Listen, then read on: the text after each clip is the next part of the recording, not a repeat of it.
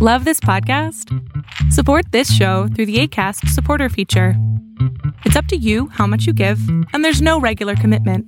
Just click the link in the show description to support now. Here's a cool fact a crocodile can't stick out its tongue. Another cool fact you can get short term health insurance for a month or just under a year in some states. United Healthcare short term insurance plans are designed for people who are between jobs, coming off their parents' plan, or turning a side hustle into a full time gig. Underwritten by Golden Rule Insurance Company, they offer flexible, budget friendly coverage with access to a nationwide network of doctors and hospitals. Get more cool facts about United Healthcare short term plans at uh1.com. Millions of people have lost weight with personalized plans from Noom, like Evan, who can't stand salads and still lost 50 pounds. Salads, generally, for most people, are the easy button, right? For me, that wasn't an option. I never really was a salad guy. That's just not who I am. But Noom worked for me. Get your personalized plan today at Noom.com. Real Noom user compensated to provide their story. In four weeks, the typical Noom user can expect to lose one to two pounds per week. Individual results may vary.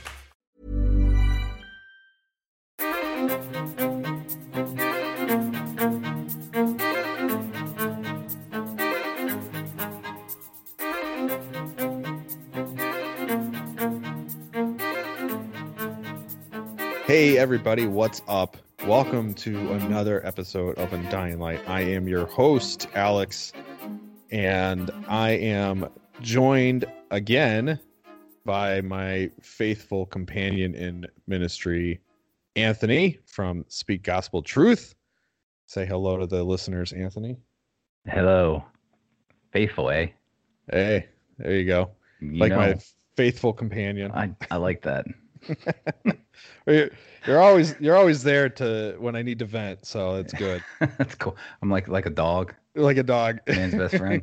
yeah. Feeling it, man. Here, here, boy. Here, boy. oh, oh, we're already off to the start, aren't we? Not even a minute in. Right. rabbit holes. We're good at that. So, trying to dodge the rabbit holes on this episode. So we just so so you know we're we're just kicking off the eschatology series. Mhm. Um, as we record this, actually, the first episode hasn't even um, dropped. It drops this coming Friday, and that's on death. So this episode will follow that one as we get into kind of the heart of um I could say phase one of this series. I, I think I broke it down to like four phases. Phase Yeah. one is is heaven, hell, and death. And then phase two is the four views of eschatology. Phase three is the Old Testament eschatology. Phase four is the New Testament, including Revelation. I'm glad and- you went light. Yeah, I you know I I, I decided Keep it to light. take a small chunk, you know, because my plate's Yeah. not full enough Right. and uh, I, I figured why not, right? Uh, people are always badgering me about my views and what what you know how things are you know looking and that.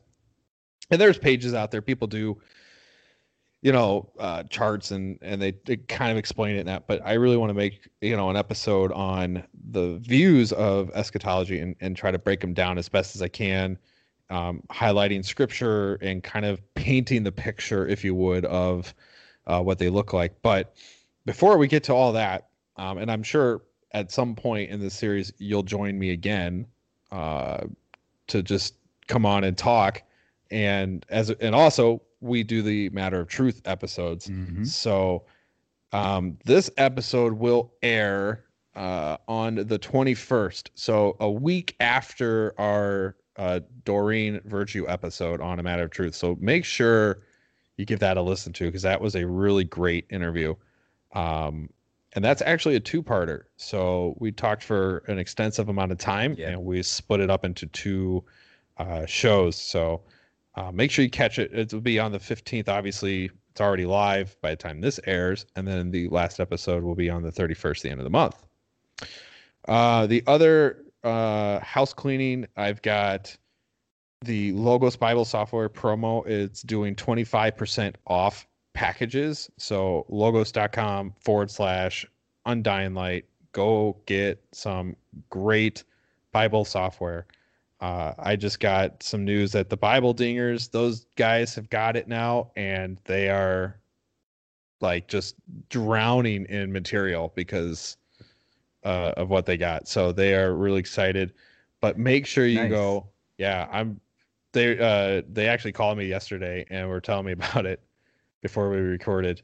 That's good because then Nick can look up some pre-mill stuff because I know Yeah, and sh- and show And- how wrong he is. Yeah, he should dig in a little bit. I hope he listens Nick. to this episode. I hope he does too.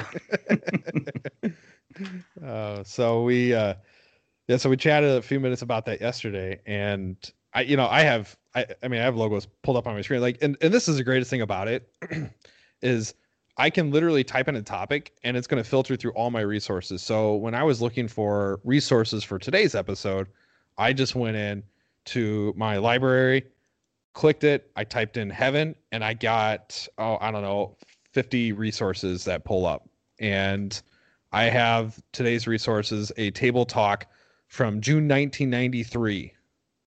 So we're going old school RC Sproul. It's the only way to go, man. It is. And uh, so we're going to kind of pick through that a little bit um, as today's topic obviously is about heaven. Last week we talked death. This week is heaven. Hopefully a little bit lighter topic. Next week is going to be hell which I just recorded that episode last night, and I'll tell you what, the Bible Dingers joined me for it, and they knocked it out of the park. It is a great episode.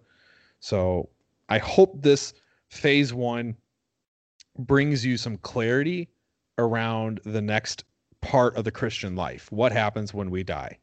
And we we experience, you know, two things: heaven or hell.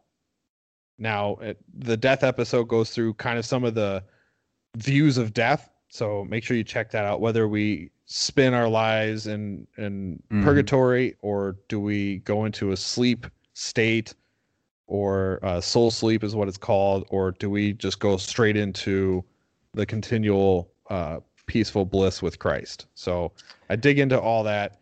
Um, Nice. yeah, it's it was a good great. It was deep, dude. That episode was tough. It was tough because nobody likes talking about death. I hate it.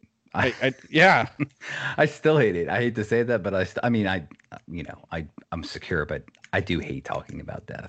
it's It's been that way a, forever. yeah. It's a Catholic, it's a, it's a Roman Catholic thing because my whole life, or or most of it, um, I thought I was going to. Pur- I was like, oh my gosh, I'm gonna end up in purgatory, you know, because Yeah. that's what I was taught uh, from Roman Catholicism. But oh well, it's I'm it- scarred for life, man. Scarred for life.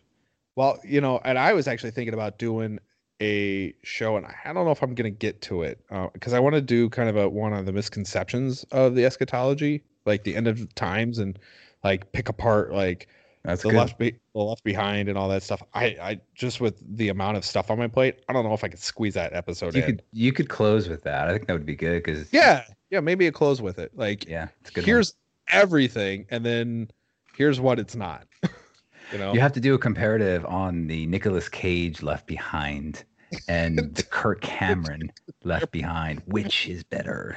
uh, I you know I I've watched the I watched um the first Kirk Cameron, and then I actually seen the Nicolas Cage in theaters, and No. I did. Don't hate me. Um, I I, I like Nicolas Cage. I don't know why, but maybe just because of like some of his older works, like Gone in sixty Seconds. I really Mhm. like that. Mhm. But I, I and I think Kirk Cameron's movie was just so corny. I couldn't. I just couldn't stomach it. Uh, well, you know, I mean, uh, you know, acting. What I mean, didn't he used he used to act in some sitcom or something? Didn't he? Yeah, he was in a TV. Um, Family Ties or yeah, something like that. something yeah. like that. Yeah, yeah. So I mean, yeah, acting. Yeah, Nicolas Cage would be a better actor for sure. I actually saw that one too. The acting was better. Um, Yeah. but yeah, it's, it's I was I was critiquing the whole the whole way through. I was critiquing it. My my wife was just like, "Shut up! It's a movie." I'm like, "No, it's not okay, man. They're totally Hollywood once again strikes." Anyway, Yep. Yep. Well, and I think uh I think when I saw it, I was way new in the walk. Like I was like still like fresh vanilla. End of the world is going to be here before we know it. And so i was like all in the left behind stuff and i was just trying to like because i thought that was legit. And i didn't know any better until like i got into the reform circles and then i was like oh yeah that's wrong. It's very very wrong. So Yeah. yeah it's a lot of those hollywood movies they're just rough. Like noah that one was painful to watch Dude, and that was so bad. I mean, you know, the effects were like good, but I thought, you know, I was like, oh, this is gonna be really cool. You know what? You know what? Honestly, if Mel Gibson had done Noah, I'm, I don't care what anybody says. oh um, Mel Gibson would have killed, absolutely crushed killed it. crushed Just, it I mean, because the Passion of the Christ Mhm. is, I think, hands down, like one of the best movies. I know it infused a lot of this Roman Catholicism and some other stuff from the Book of Mary Magdalene or something. That aside, I mean, I thought it was stellar. Mhm. So he would have killed it with Noah. I think so. Absolutely. Absolutely. So, Logos Bible software, make sure you get a copy of that as we rabbit hole down again. Um, Rabbit hole. rabbit hole. We should get a drop in and just plug that every time. I think you did one on one episode. Uh, Okay, so yeah, I did something. I'm gonna do something every episode. Every we're gonna hide it. alert. It's like the rabbit. It's like the Easter hunt. You got to find the Yeah. the rabbit egg. Yeah, right. Everything's rabbits. Easter egg. I don't know.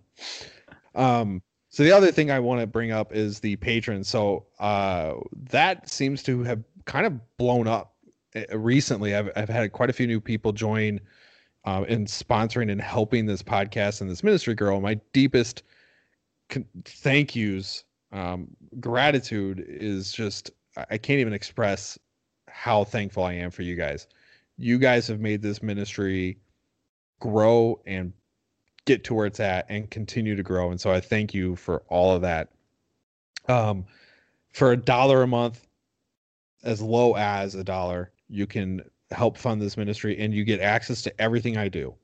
And Anthony knows the behind the scenes and it's there's a ton of stuff that I do for those patrons. Yeah. Uh, I've had them on the show. I've I've got a private IG chat with them so they can talk to me one on one. Well, you know, in the group, but you could talk to me one on one. I'm fine with that too.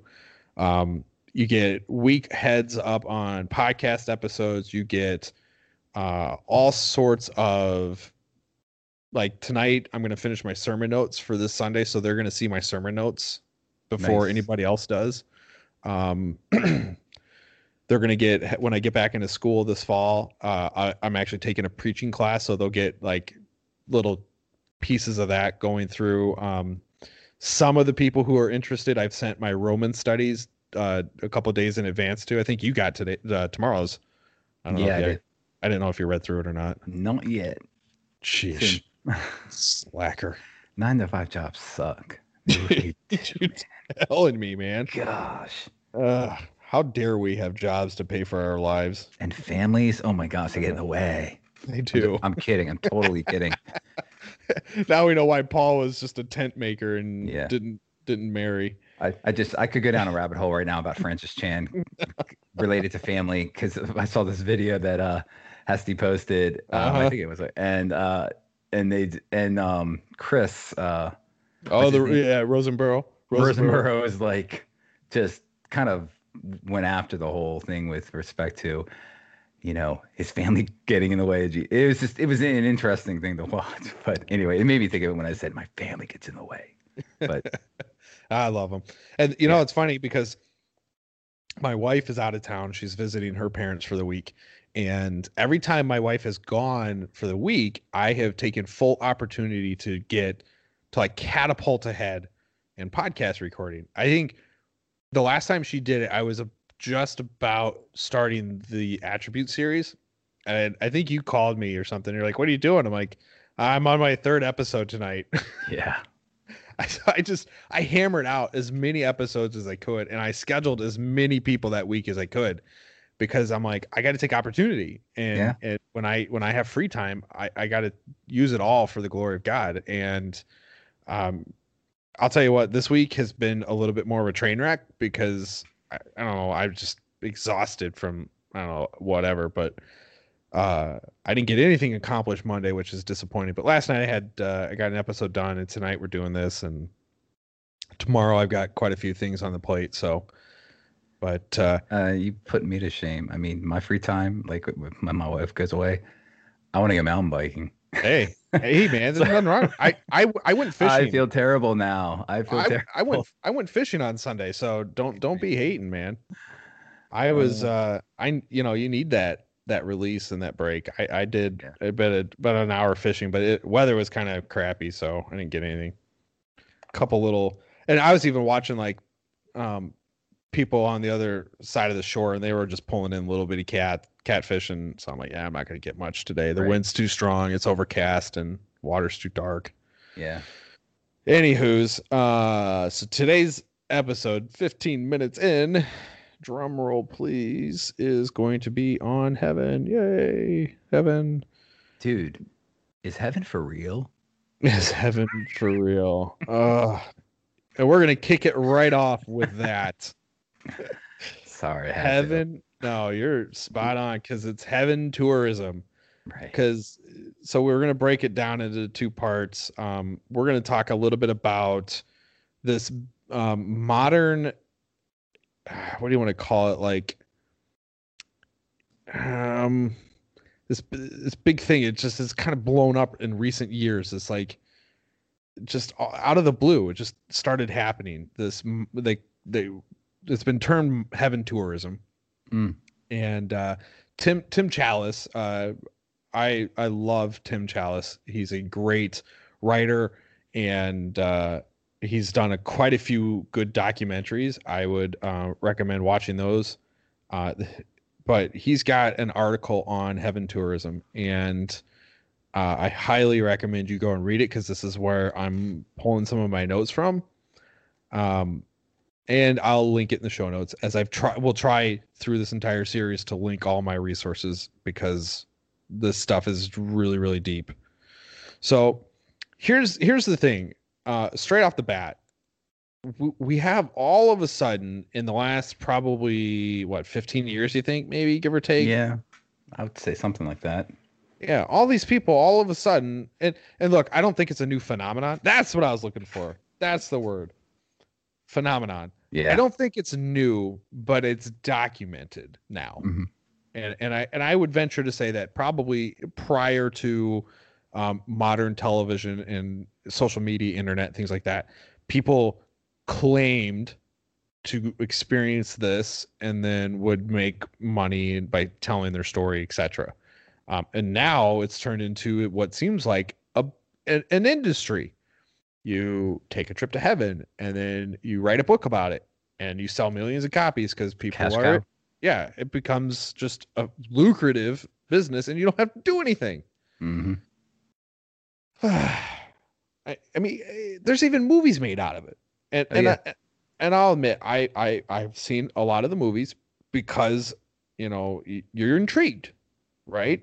Hmm but I think at the end of the day, what, what what comes down to being wrong is that, or maybe starting to make your you know scratch your head a little bit is every single one of the accounts they're all different. Yeah. Hmm. Well, it's. I was just thinking through everything you were just saying. I think that you're. We're in this narcissistic, right, world. This that it's all about me, me, me, me, and like I said, cash cow. Oh my gosh, I had an experience. I had a view, and yeah, on heaven. So I'm gonna go make. I'm gonna go make money, and it it has nothing to do with. uh the biblical view of scripture. I mean, Right. it, it's what it boils down to. It's like, Mhm. okay, let, let's look at Hollywood's version because Yeah. that's what that's what it is, honestly. It- Yeah. Versus, uh, or man, whatever you want to say, man's version uh, of heaven versus the biblical account of version of of heaven. Sorry. Yeah, I I I agree. And to just highlight that point of being a cash cow and all that, Colton Burpo was that child who claims he went to heaven. Uh, Right. it was this was a big event. He sold, uh, wrote a book, did a kids edition, did a movie.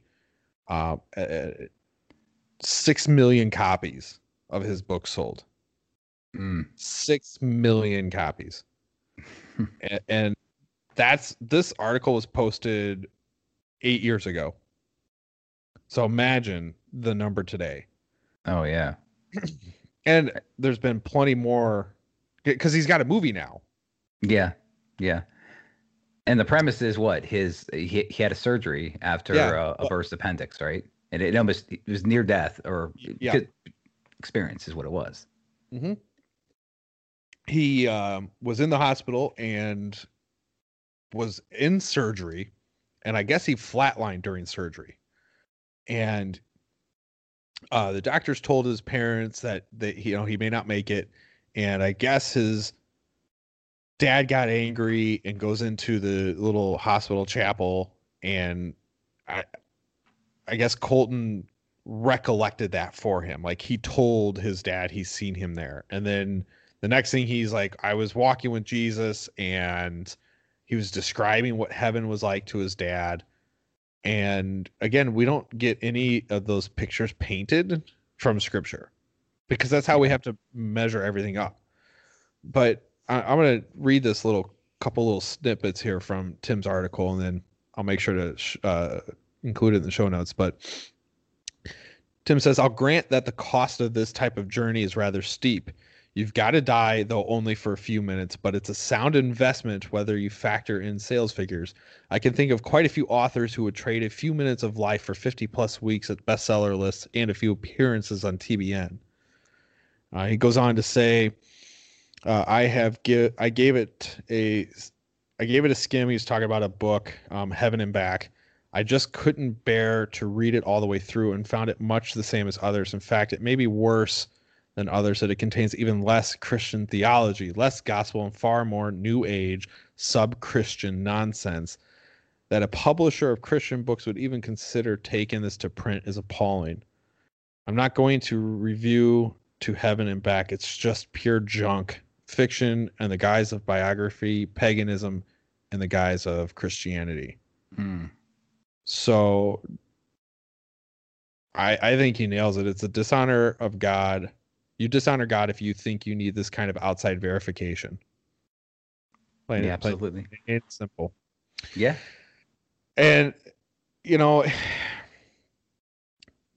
he concludes this article, and again, like I said, this is eight years old, so there's. I I only I did I use this um to talk a little bit about the bookstore series, and I talked about heaven tourism then, but and we're not going to be extensive on this, but we do want to highlight a few aspects before we start really talking about heaven itself. Uh, but Tim says in his conclusion, the question remains how do I respond to a Christian who has read these books and finds great joy and comfort in them? You point that person to what is true.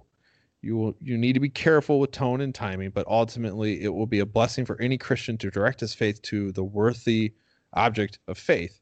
Faith will be strengthened by reading the Bible and believing it. Faith will be weakened by reading the Bible and believing it only after reading 90 minutes in heaven. I'll let that resonate on you for a minute. The Yeah. Bible insists that it is enough, that it is sufficient. We do not need a special revelation from God. These books insist that it is not. So, uh, Tim pretty much closes the channel right on the heaven tourism. It's basically they're all a fake. They're all, you know, out for uh, for monetary gain. Yeah, you know, I don't doubt that. I mean, these people believe something happened, you know, that, you know, like the boy woke up and everything unfolded and the father was like, I'm to go make a quick butt, a quick buck.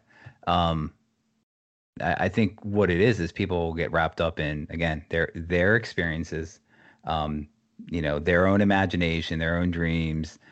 And, um, I mean, this stuff can't be validated.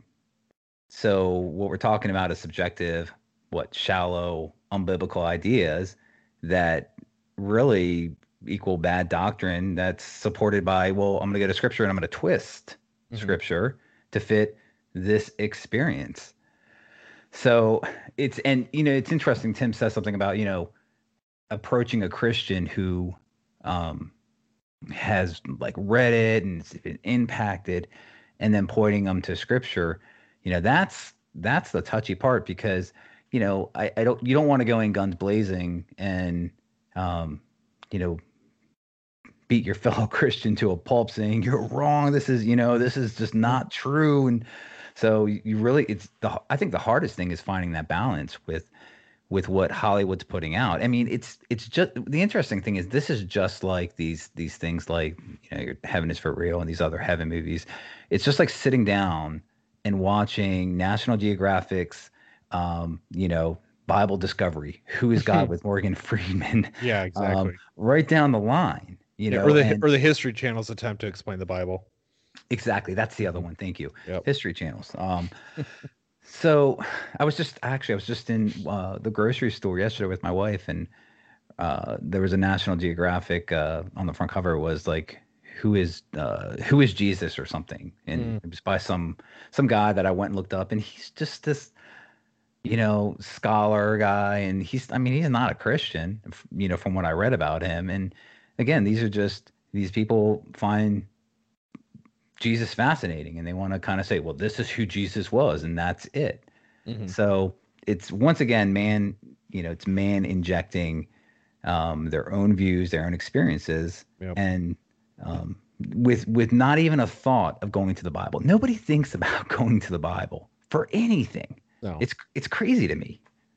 Yeah, and you know, and the thing with that kind of stuff, especially with coming from a secular perspective, you know, whether it's Hollywood projecting uh, producing these videos or National Geographic writing about Christ, they they don't use scripture as a basis. They use, you know, uh, in the case of Hollywood, they're going to use the person who claims the experience. While that claimed experience is 99% unlikely going to be rooted in scripture. Most of what you read in those books are New Age theology. They have absolutely nothing to do with Christ and the Bible. And then if you look at the mm-hmm. author of like the National Geographic, he's got a degree probably in uh, philosophy or, yep. yep. Or, yeah, and so all of his stuff is going to come from Plato and all of the you know Socrates and things like that, and his view is going to be trying to rationalize or argue either for or against a Christ that has been made up in his own mind. Right. How can I rationalize this guy who people literally worship and how can i say that he's not real? I mean because it's it's about every year or every couple of years a big article gets printed that makes this bold claim that christ isn't real. Uh, he was a fabrication of uh, roman apos- uh, oppression or he was a fabrication of uh, you know the the uh, small sect of judaism. I mean and they never look to one the biblical accounts and two the non-biblical accounts but the historical accounts of people like josephus and mm-hmm. those that were actually present in that time period yeah yeah and that's why you have all these um, the documentaries you have the movies whether it's about jesus about paul about mm-hmm. here we talk about um, about heaven and you know the interesting thing about all these heaven movies um, again the whole narcissistic thing it's all about glorifying self. How did I feel while I was there? I felt peace. I felt this. I felt, I felt, I felt. And mm-hmm. again, let's talk about scripture. Um, they don't ever talk about God's glory. And we'll get into yep. that a little bit later on in the episode. But again, you know, th- what are they highlighting? They're hi- highlighting how everything was for them, for them. And clearly that's not the, the picture um, that scripture paints. I, you know, don't get me wrong. Obviously, it's going heaven's amazing, no tears, no pain, you know, complete bliss, but it's all glorifying God. Yep. So and and additionally, the new age, you got so you got new age um, and cultists, their versions of heaven are always going to be just has they won't ever look at the scripture. They won't ever look at the Bible. It's just whatever they conjure up mm-hmm. in their own in their own version in their own mind of reaching this higher higher place. Yep, that's true. So let's let's dig into what does scripture tell us and can we actually come with a somewhat cohesive understanding of what heaven is like because first of all we have to understand we don't get a clear interpretation of what heaven is like from scripture. We don't get Jesus saying that this is what heaven is like. We get instead a lot of parables of what heaven is like, but we don't get the clear picture like, you know, the analogy used of uh, roads paved with gold and, you know, the granite white stone streets and or buildings and you know it's so bright and luminous you know, god's presence illuminates all things i mean we we kind of get some of that imagery but mm-hmm. we don't get this like clear perfect picture. And, yeah. we don't even really get that with hell either. And that's what we talk about next week. We don't mm. really get a clear distinct view of hell. But what we get are characteristics and we we we dig into those and that's a great topic to cover. But when it comes to this and and I think I I can look at it in this way Jesus isn't just going to come out and say this is what heaven is like because then people are going to just take that and run with it instead he gives parables and only those who understand the parables can really understand the magnificence that heaven has to offer mm-hmm. well and and i would just step back even a little bit and i have this in my notes that i wanted mm-hmm. to touch on so we know the way to heaven as Christians, but absolutely yep. okay. But but how do you? So how do you get to heaven? What has to happen? Well, you have to die. You have to die, right? Okay. Permanently. You you have there. You go. so so the Bible on near death experience. I mean, and I I actually speaking of articles, I don't have logos or anything pulled up, but I I did find one awesome article by John MacArthur. Mm-hmm. Um, he says this uh, there's oh sorry there's simply no reason to believe anyone who claims to have gone to heaven and returned because john 3.13 says no one has ascended into heaven except he who is descended from heaven the son of the son of man right so we're going to scripture here to to, to look these types of things and, and he goes on to say john 1 uh, john 118 no one has seen god at any time so you know to kind of flesh this all out, if you're going to scripture and looking at, okay, quote, besides the Son of Man, who has been to heaven? Okay. Well, we know about, um, and you and I were talking about this before. Uh, we, we went to record this. You know, four biblical authors have had visions, not the near death experiences of heaven. Mm-hmm. And what does that look like? Um, and they don't go into a whole lot of detail. So, you know, again, scripture is the is is what we what we want to point to. Yep. Um, to to validate anything. And and who are the people? It's Isaiah, Ezekiel, Paul, and John.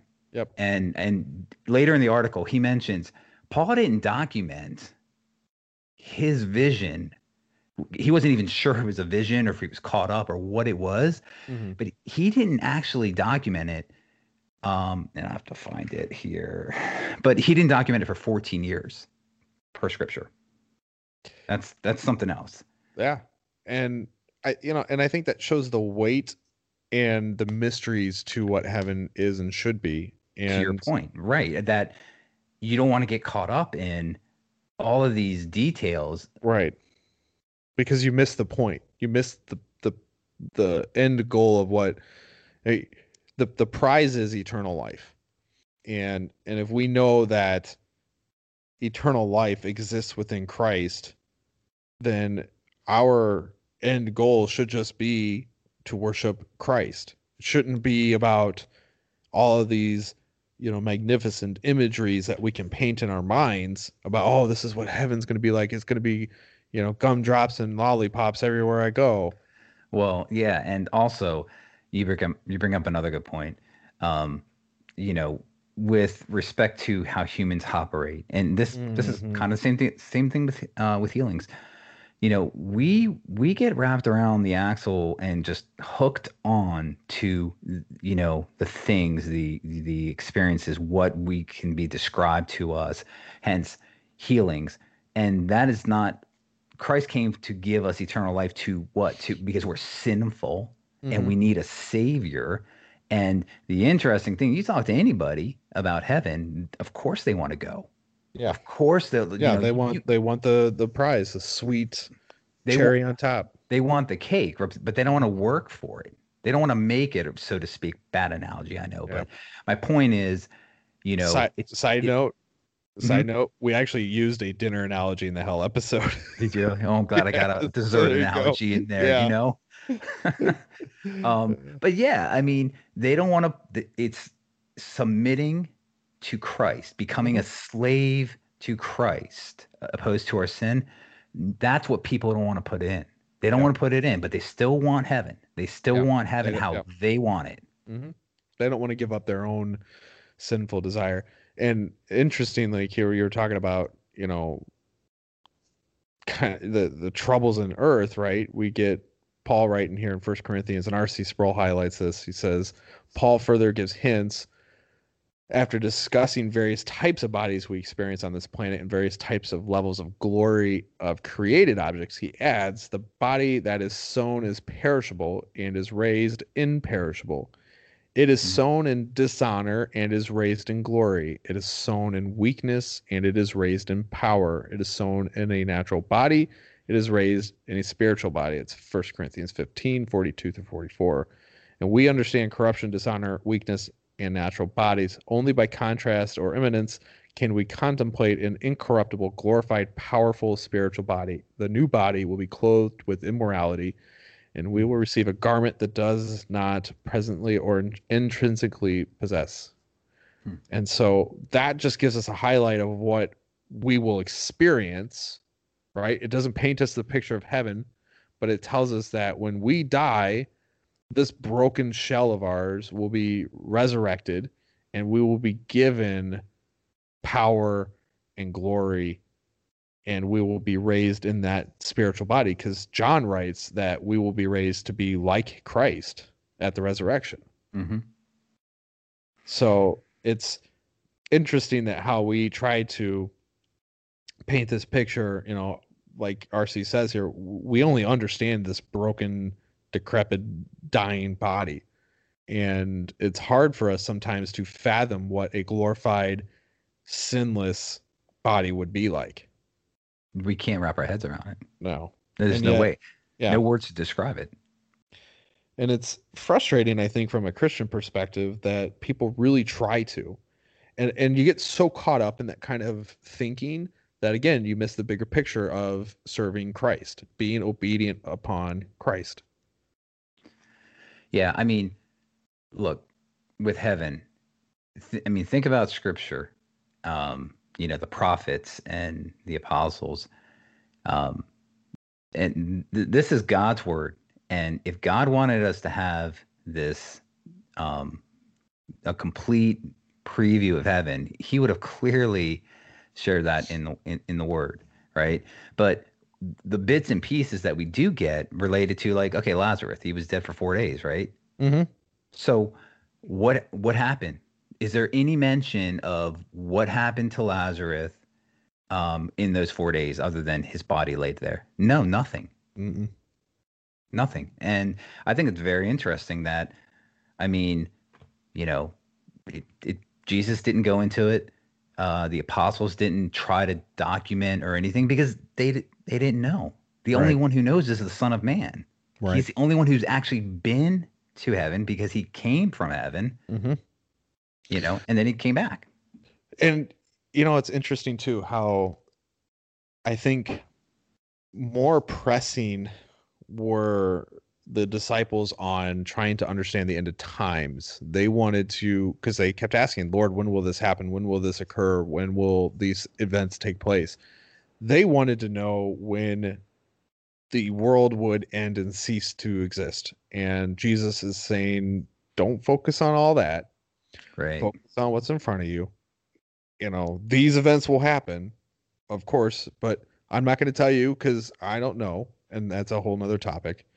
But it's interesting how the mindset of the apostles differ from like people today. Like I would venture to say, yeah, I think the apostles were kind of they, they were fascinated, and that's maybe why it intrigued them, but they never really in the scripture seem to pursue this glory of heaven like what is this place going to be like because I don't think they necessarily all they wanted was the promised Messiah.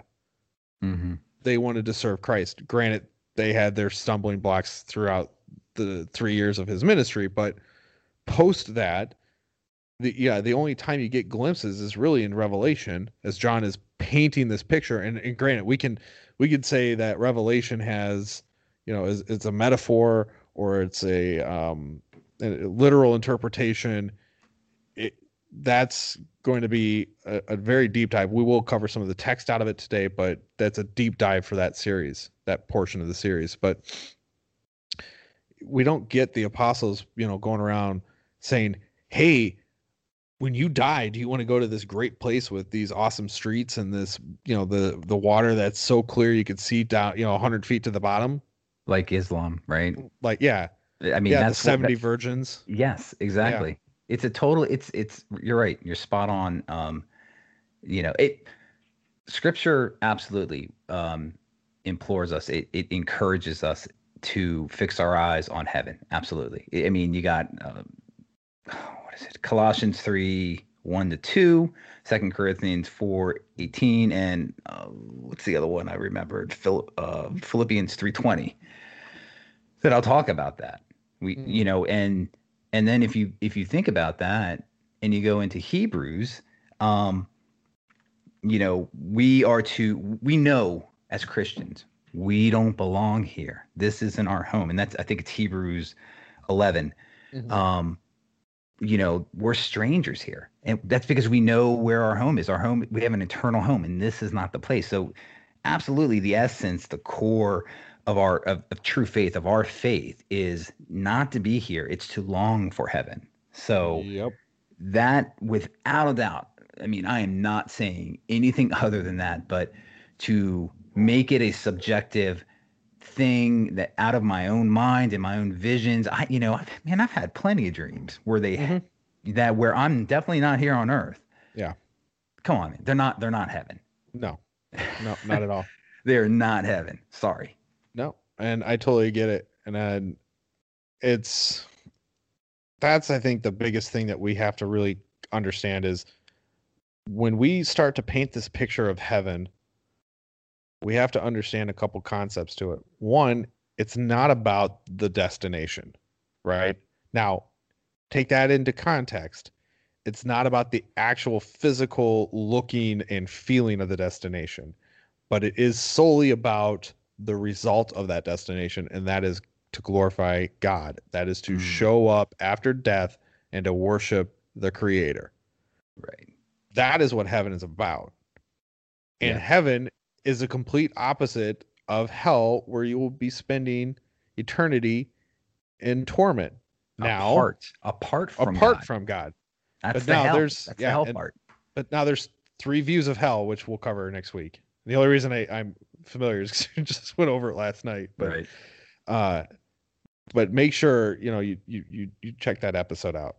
But when it comes to heaven, there's not I mean, there's tons of views, right? Because we could go down the road of all the different paths, all these different things.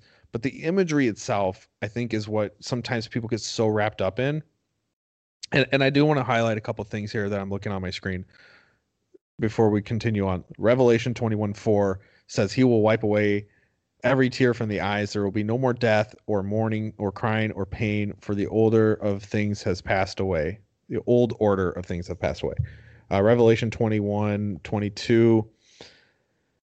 I did not see the temple in the city because the Lord Almighty and the lamp are its temple. The new heaven will have no sun nor moon. They are unnecessary luminaries. The city does not need the sun or the moon to shine on it, for the glory of God gives it light, and the Lamb is its lamp. So, just some some painted pictures here of what you'll see. The throne room of God and the Lamb will be in the city. And I gotta find my line here. And his servants will serve him. He will they will see his face, and his name will be on their foreheads. Mm. Uh, one more here. The city will be four square with the walls of jasper. The walls, foundations will be adored with precious gemstones. The city itself will be constructed not out of brick or mortar or steel or glass. It is made of pure gold, translucent gold like clear glass. The gates will be pearls and the streets paved not with a tarmac but transparent gold. So this is just some imagery that we pull out, right? This is what heaven would look like. But this isn't the point of heaven. It's not to enjoy these luxuries. This is the point of heaven is to do exactly what Revelation 22, 3 and 4 are saying to worship God, to serve Him. And I think so many Christians get so wrapped up in, well, what's heaven going to be like? You know, my, uh, uh, one of the the things I think that might sadden some people is that when you get to heaven, you're not going to care about your significant others or your children or Yeah. your best friend or your favorite pastor. You probably are not going to get to heaven and be like, I'm going to go find John the Baptist and talk to him.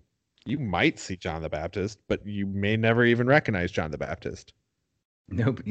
That's you're you're right on with that. I I think, you know, it- you hear it all the time, and you know I get it. It's it's a it's a human thing. Yeah, you know what? Um, when I get to heaven, I'm gonna go ask this person this and that, and who who knows? And and, and to, I think what you're what you're driving home is we don't we don't know, but we do know what Jesus told us. M- man's not going to be given to wife wife's not going to be given i'm paraphrasing to, to man.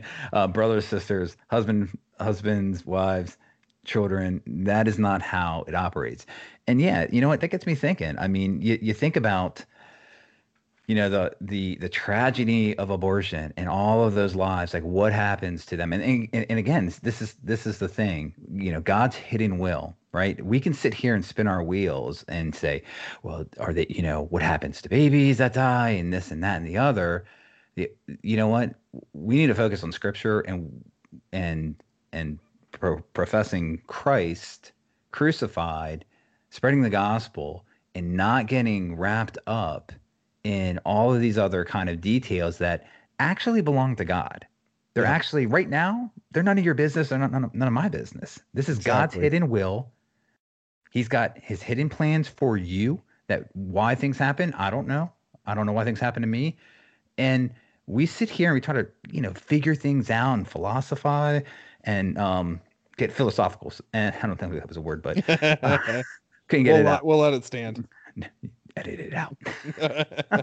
um but uh yeah you know what i'm saying so Mhm. it's just kind of one of those things where i think we we just man we are so human in the sense that we got to know everything we got to be right about everything but look man heaven right now on this side of heaven how how it operates how it works it's god knows and the people up there know and we'll eventually find out.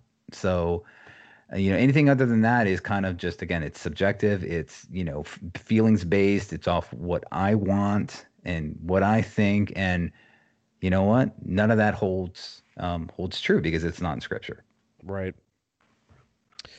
So I don't know where where we land on your notes yet. Um, well l- l- let me segue into something that i found pretty interesting i found uh, so in First corinthians 4 6 mhm. um, I don't have that open, but I have the note. So uh, we are basically forbidden in all spiritual matters um, that go beyond what is written to to um, describe. And you know, basically, Mhm. what is written is what we are to hold to Mhm. with things related to um, spiritual matters. Yep. So Paul writes in that text, he says, I have applied I have applied all these things to myself and Apollos for your benefit, brothers, that you may learn by us not to go beyond what is written, that none of you may be puffed up in favor of one and against a uh, of one against a brother. Another, I'm sorry. There you go. Thank you for pulling that up. I don't have logos in front of, in front of me. I have I have an old computer stuff. Ah, like 1999. And it's like 2006, but Close enough. yeah, right. Uh, so ex- exactly. So I don't know what I don't know why people feel like they're justified in doing it. And I could go down a rabbit hole, you Mhm. know, on the Bethel Hillsong, Jesus culture, all those people that have these crazy experiences, and you know, they try to define and explain heaven and Mhm. um, the Holy Spirit and you know spiritual fire and this and that raining down upon their heads, yada yada yada. Right? It's just like, did you not read what Paul said, or does Paul not count? I guess. Yeah, I he know. must not. Yeah. You know, it's funny. I was watching um, a video on. Uh, uh, let me find it. It's on Facebook, and I got to go to my page because I shared it. Um, Media Gratiae shared a video. It's on my Facebook page, on my personal one, but you can go to Media Gratiae Films, and they're doing a church history series. So, to my wife, if you listen to this, I did not order the set. To everybody else listening, I ordered the set. And in it, they talk about um, basically church history. And this first little clip they did was on worship and how um, you could not do anything counterintuitive to what God has commanded. And you see that explicitly in the Old Testament, right? You see God making explicit commands to the Israelites to do this and this. Don't do this or you will Hmm. die.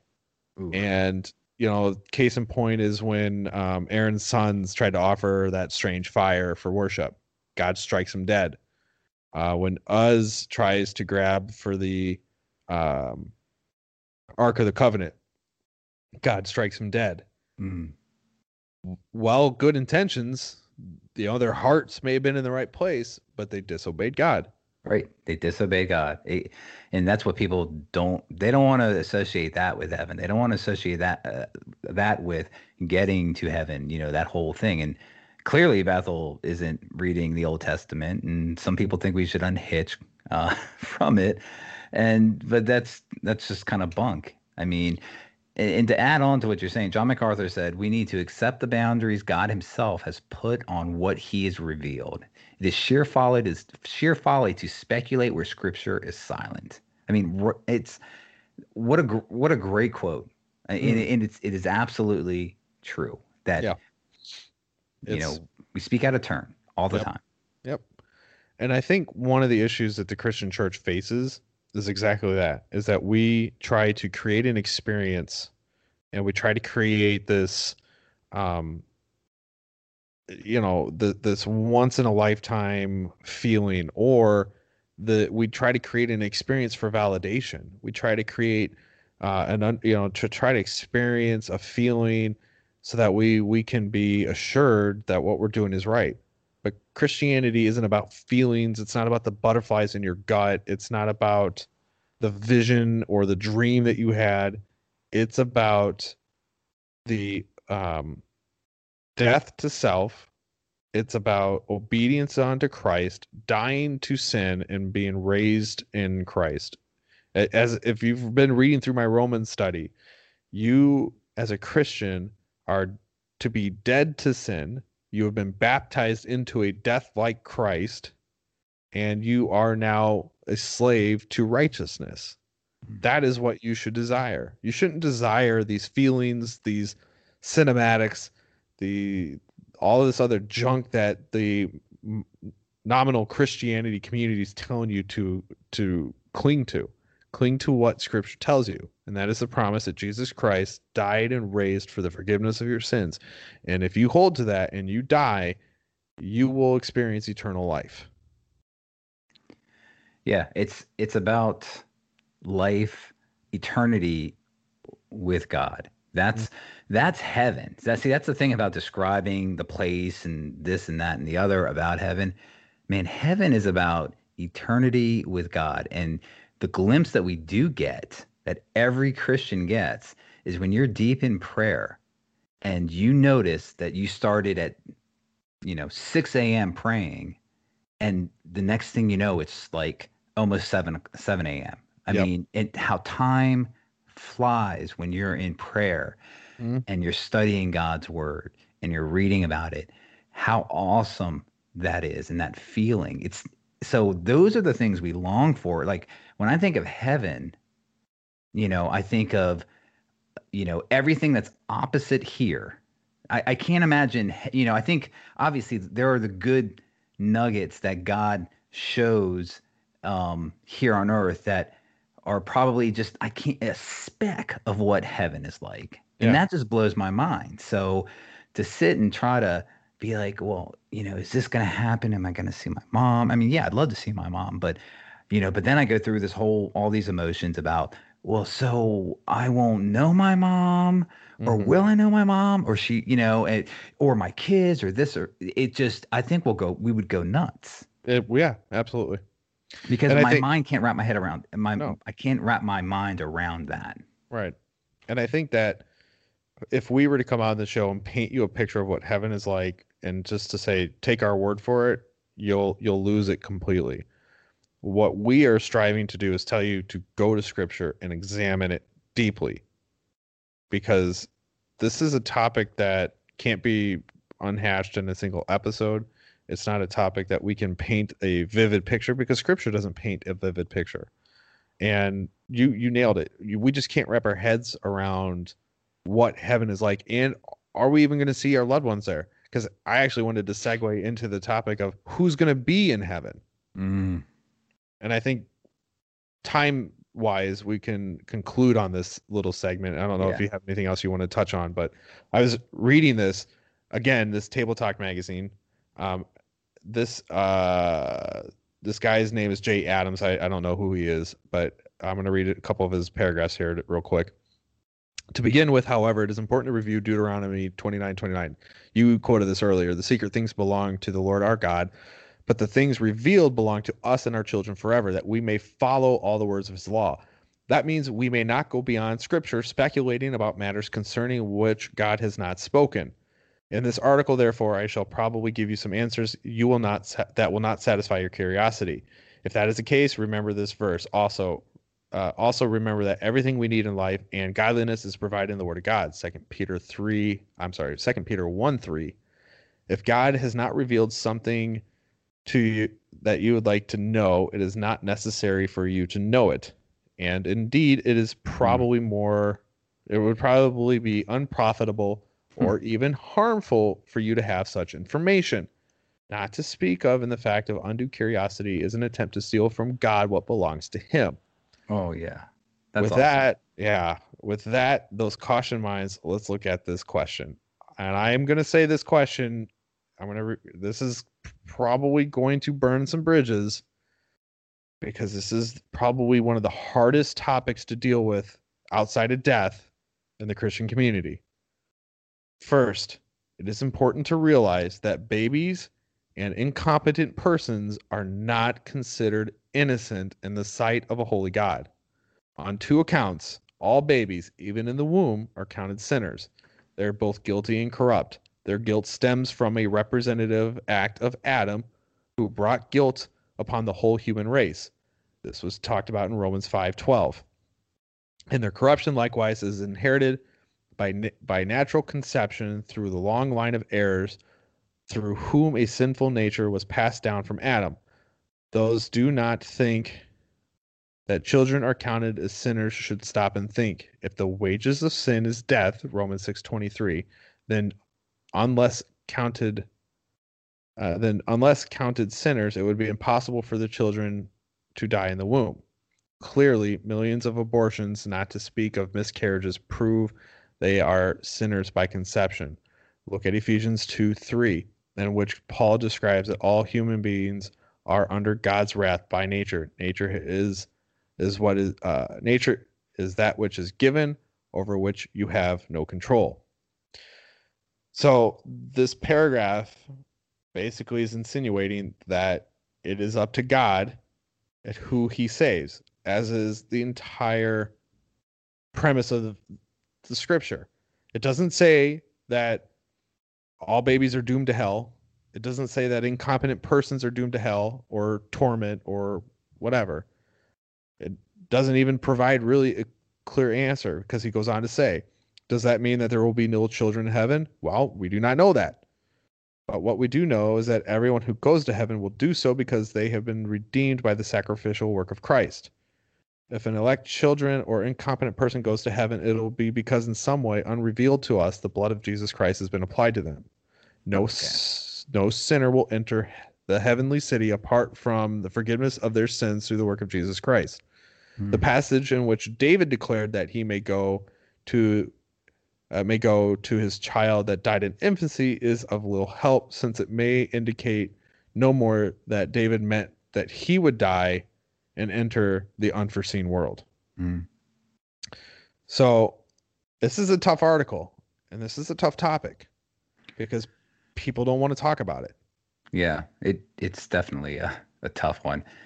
I think you have to look at um, the the Old Testament, Mm-hmm. um, and to your point, you know, not only David's son, but David and and Abraham, and um, you know, I, I so I'll go back to this. This is this is my thought on what you just read because I was a little bit like, whoa. were I, I have. I have I have an opinion on it too. So I want Yeah. I want yours first. so I'm gonna leave what belongs to God to God. Amen. So I am not even. I, I, I just.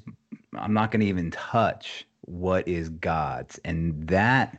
This is what I said earlier with respect to um, the aborted babies or babies that have died or even children that have died. Mhm. Um, you know, while God is our God is a just and righteous and a God of wrath, absolutely, He is also a God of love, compassion, joy. Pure. I mean, you went through it in the attributes. So for anybody to say one way or the other that That's folly. Exactly. Exactly. So, um, and again, you know, people would then say, well, look at all the old prophets, you know, but again, righteousness was counted to them. Mhm. So, um, again, God's hidden will, um, and, and for, uh, for children and for babies, that belongs to him. And, um, I'll leave it at that. Yeah. I I I could not say it any better than that. And I would clearly just add um this article again doesn't say one way or the other. It does just say that the children or incompetent people will have to stand before God. Now, when you die, we don't know the state of our resurrected bodies. If a child dies, will they get a an adult type type resurrected body? Right? We don't know that. None of this stuff is made known to us. So that is a it's not scripture. mystery. Yeah, that's a mystery left to God. Right. So if a children dies, are they brought back in the resurrected body as an adult who is, you know, uh, fully understanding of what's going on around them? Mm-hmm. Don't know. No clue. What we do know is is that God is a merciful God and I believe that he- for I do believe that he will show mercy to whom he desires to show mercy for. Absolutely. But I also believe that there's probably going to be children that aren't shown mercy. I mean, that can that's clearly illustrated in the flood, Yeah. right? Right when God killed everybody on on the world. However, But that yeah. doesn't that doesn't mean that was a different that was a different time frame as well. So we have to understand they were uh, increasing in sin. They did not have the law outside of the written law on their heart. They didn't have, have a written physical law and the Mosaic law. Mhm. Um, so it's a that's a whole different type of theology right there. Yeah, but and and also again, though those kids um, were killed and wiped out, again, how God judges the soul of a child, it's it's not covered in Scripture. I Right. and I mean that in the sense that obviously, uh, uh, you know, we are covered by the blood of Christ, so we are redeemed. I, you know, but ultimately, um, it just doesn't touch on that topic of Yeah. because because it talks about the age the age of or we talk about the age uh, as well of coming to the knowledge uh, and truth okay so you know it's it's not in scripture so again speculating on it or i don't know even in an opinion piece i kind of have a i just i think like, It makes it tough. it, it well it makes it tough and i think i I think scripture is clear um in, in with what paul said in First corinthians 4 6 that you know why are we talking you know about these spiritual matters that you know that's what because that's what they are if it's not Yep. written about don't sit there and try to put out something and base your doctrine and um and and it's bad doctrine and it just it's not helpful to anybody. If anything, it, it would be counted as a stumbling block, in in my opinion. I think so. Because because the bottom line is this: we because we talk about the elect, Mhm. I- and I am a firm believer in God's elect. Absolutely, it's in Scripture. But I want to say this: we don't know. Only God knows who the elect are. Sure, So let Yep. so let's stop trying to say this person's elect or that's elect or this is what makes you elect. You know Mhm. what? The way to salvation to God is through the blood of Christ that was shed on the cross. Yep, End the story. amen. Period. That's it. That's it. And I think in this little opinion block, and there's a little bit more to it, but this um the one sentence I think that maybe adds any sort of validity to it is that it says if the elect children and incompetent persons get to heaven, it is because in some way unrevealed to us the blood There of is. Christ is applied to them. There and that's is. it. There we is. don't know that a child who dies or uh, an incompetent person dies that God didn't, you know, talk to them at judgment. We don't know that. We don't know what that's going to look like. It's speculation. And just like you said, and as Paul wrote in uh, in First Corinthians, that why are we adding this? Why are we trying to create something that doesn't exist in Scripture? Man, I- that should be the rule of thumb. Sorry to interrupt. I No. mean, that that verse should be. I mean, people should take that and write that across their hands or something before they open their mouth and just Mhm. there it is. It, I mean, Exactly. you know, and I want to, you know, with respect to is the children going to be full grown or you know if they go to heaven, this that and the other. I always found it. I had a conversation with my sister, and we were talking a little bit. And again, this is all speculation, so I'm not Mhm. saying, but I do think that I I wonder if Jesus is the model, meaning Jesus died at the age of 33, Yeah. right? And um and I I guess I'd have to do a lot of research with health and everything, but I believe that's kind of when you're at your peak age. Is that right around there? Is Oh, what I I could I can vouch for that. I'm on the decline. right? Aren't we all? uh, Jason from Daily, he, he's he's he's way before it right now. He's like 12, so I know, right? He's still he's good, man. um, but no, I mean, so I just you know, I just look at things like that. It's like, you know, Mhm. why 33? Why was it, you know, his why did his ministry thought start at 30, not 20? Mhm. Um, you know, and again, those are all these hidden things and God had a purpose why he started at 30 and went to 33. And I just I wonder if that's kind of, you know, the state. Now, I one one other thing. I was with my grandfather on his deathbed. And I remember talking to him prior, and we were got on the topic, and I don't believe he, I don't think he was a believer. I don't know, but um, it's like, so how do you, you know, how do you feel? And he's like, inside, I feel like I'm still in my, you know, in my 20s. I can do everything, but my body's broken down. I just can't do anything. Mhm. And I, and I, you hear that a lot from older folks. Yeah. And Yep. you know, clearly that, I mean, I mean, I we know even like I still feel like I'm 20. Oh you know, yeah. inside. Yeah, I mean, I'm, I'm gonna go to the gym after this. It's probably a bad idea physically, but mentally, I'm like, I'm gonna go do some stuff. Right. So, I mean, that's just the indication of, you know, of God and Mhm. your soul. So, um, and I can, I can actually think back to when I was, you know, whatever, 12, 13, 14, 15. And Same physical mindset.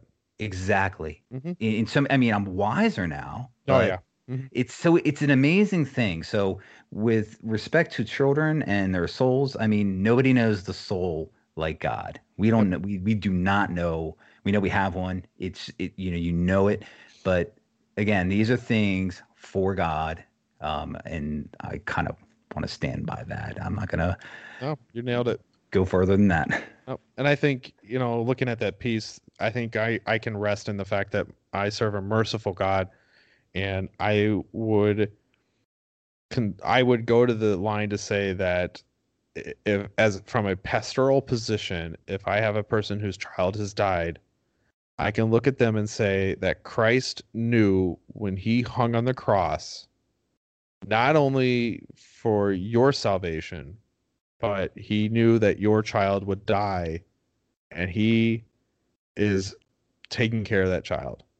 Yeah. It's not in I mean that's that's that's a pastoral piece, not it's not a scriptural piece, but it's a but when you look at it through the through the lens of Christ, Mm. Those who he calls his own, it's not just you know, you got to under I mean, you can get into the whole covenant theology and all that stuff. I'm not that's not where I'm going at with this. What I'm saying is it, me and my me and my wife, we're believers.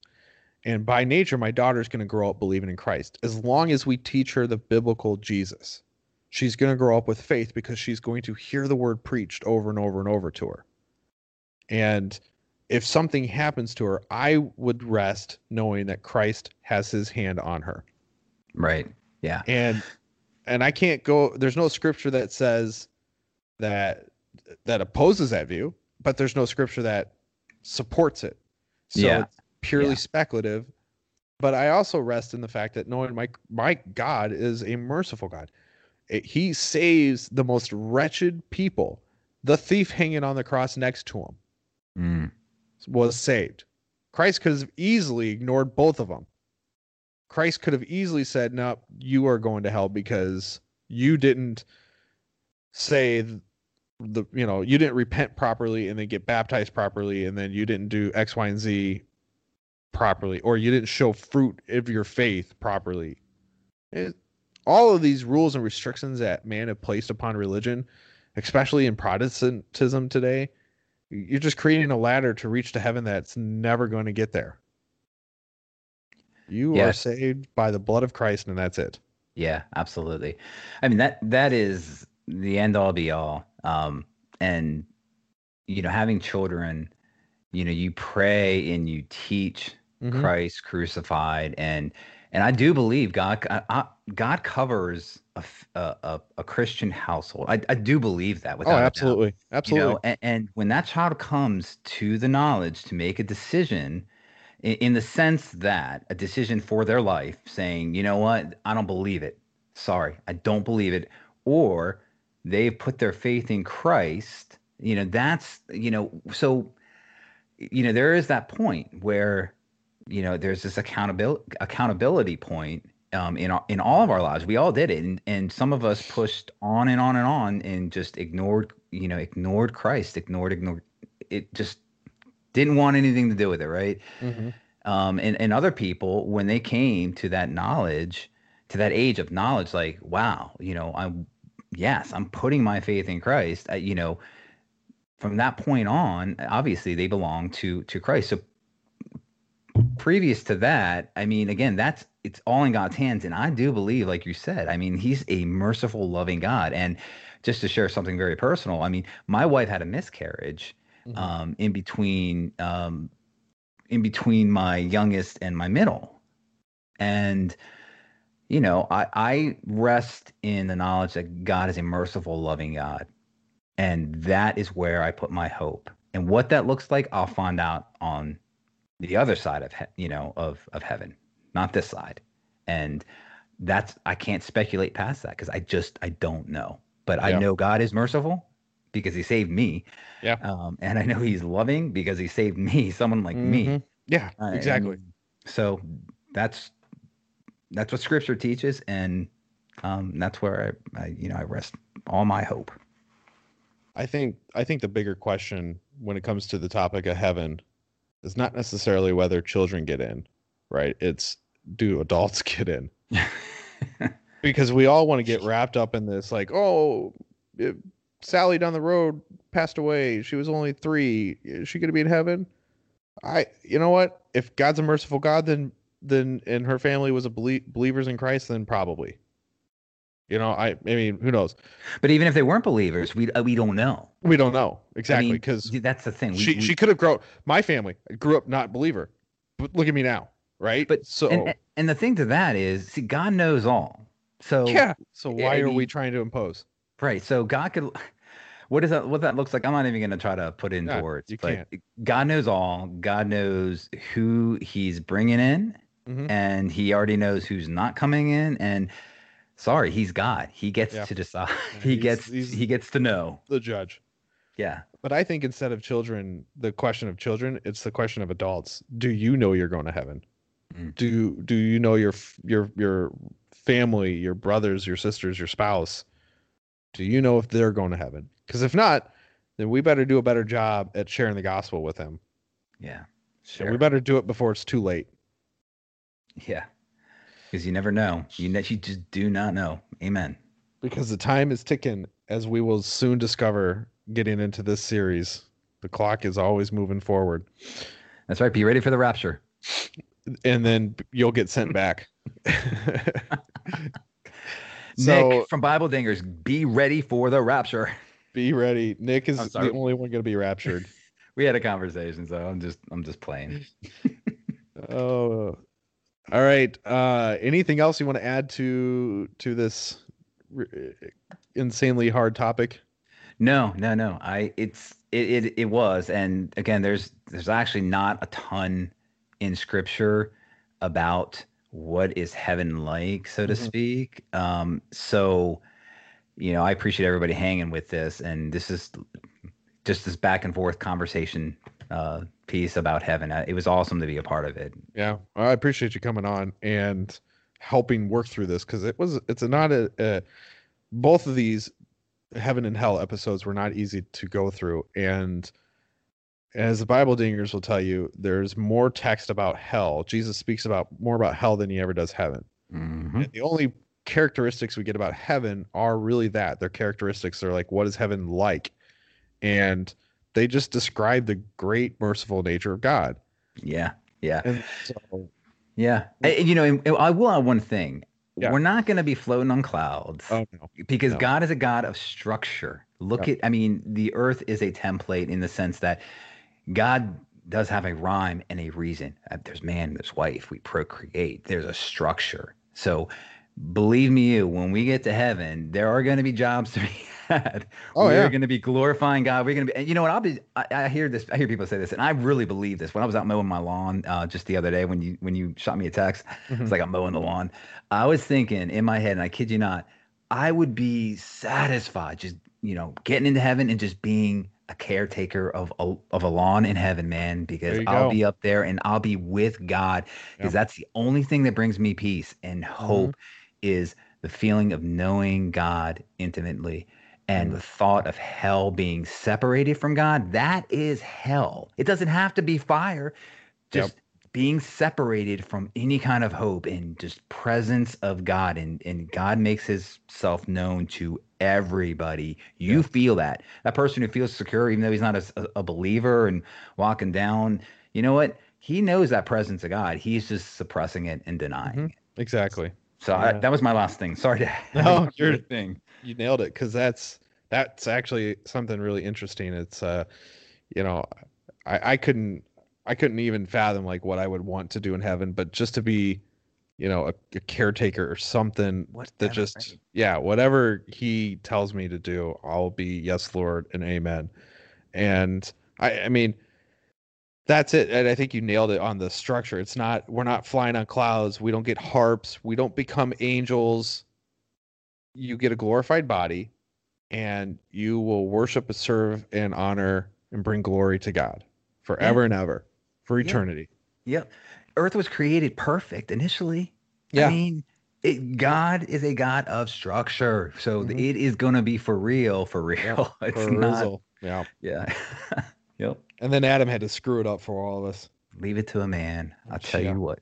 that guy that guy really it, you know it's funny in romans um four five and six um paul just lays into adam just being this like adam was just just this big foul up of a human being i love it it's so fun See, Yeah. what would have happened if he didn't if he didn't accept the bite? That Yeah. you know, following his wife, you know, following Eve. What what would have Mhm. happened? You again, speculation. yep yep that's all it is and that's what we can't and shouldn't or waste time Right. doing what we should do is study and honor scripture in its entirety in its conclusion and go and serve our holy god Amen. so that is uh all i've got for this episode unless you have anything else you want to add nope, I won't add anything else. That was great.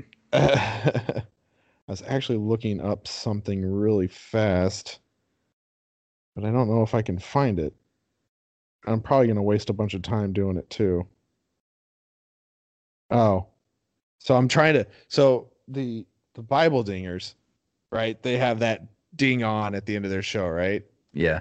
And I was like, man, I need a catchphrase because I need to be hip and cool like those youngsters. Actually, I think they're older than me. I don't know. But uh, my my new sign on is gonna keep shining. Keep shining. Undying light, baby. Keep shining. I like so it. yeah. So like it. everybody keep shining. Have a wonderful weekend. I hope this was an edifying episode. Leave your reviews on iTunes and and Spotify if you can. Shoot us DMs, send us emails. Um, hit Anthony and I up for questions for a matter of truth because we're always looking for people. And um, that's it, guys.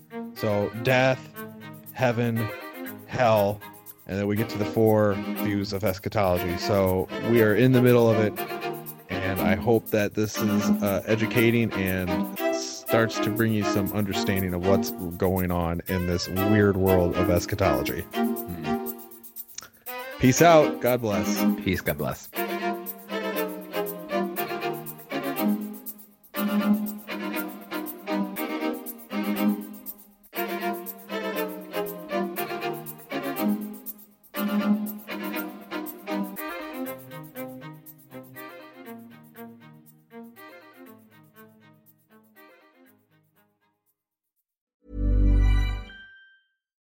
Deserves the best, and there's no better place to shop for Mother's Day than Whole Foods Market. They're your destination for unbeatable savings, from premium gifts to show-stopping flowers and irresistible desserts. Start by saving 33% with Prime on all body care and candles. Then get a 15-stem bunch of tulips for just $9.99 each with Prime. Round out Mom's menu with festive rosé, irresistible berry chantilly cake, and more special treats. Come celebrate Mother's Day at Whole Foods Market. Hey, it's Danny Pellegrino from Everything Iconic.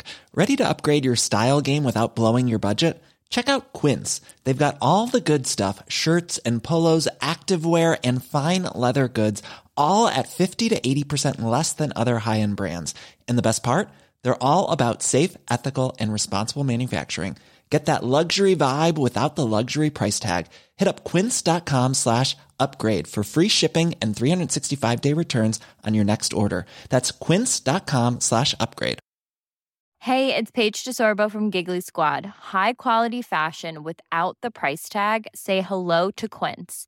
I'm snagging high-end essentials like cozy cashmere sweaters, sleek leather jackets, fine jewelry, and so much more. With Quince being 50 to 80% less than similar brands. And they partner with factories that prioritize safe, ethical, and responsible manufacturing. I love that. Luxury quality within reach. Go to quince.com slash style to get free shipping and 365 day returns on your next order.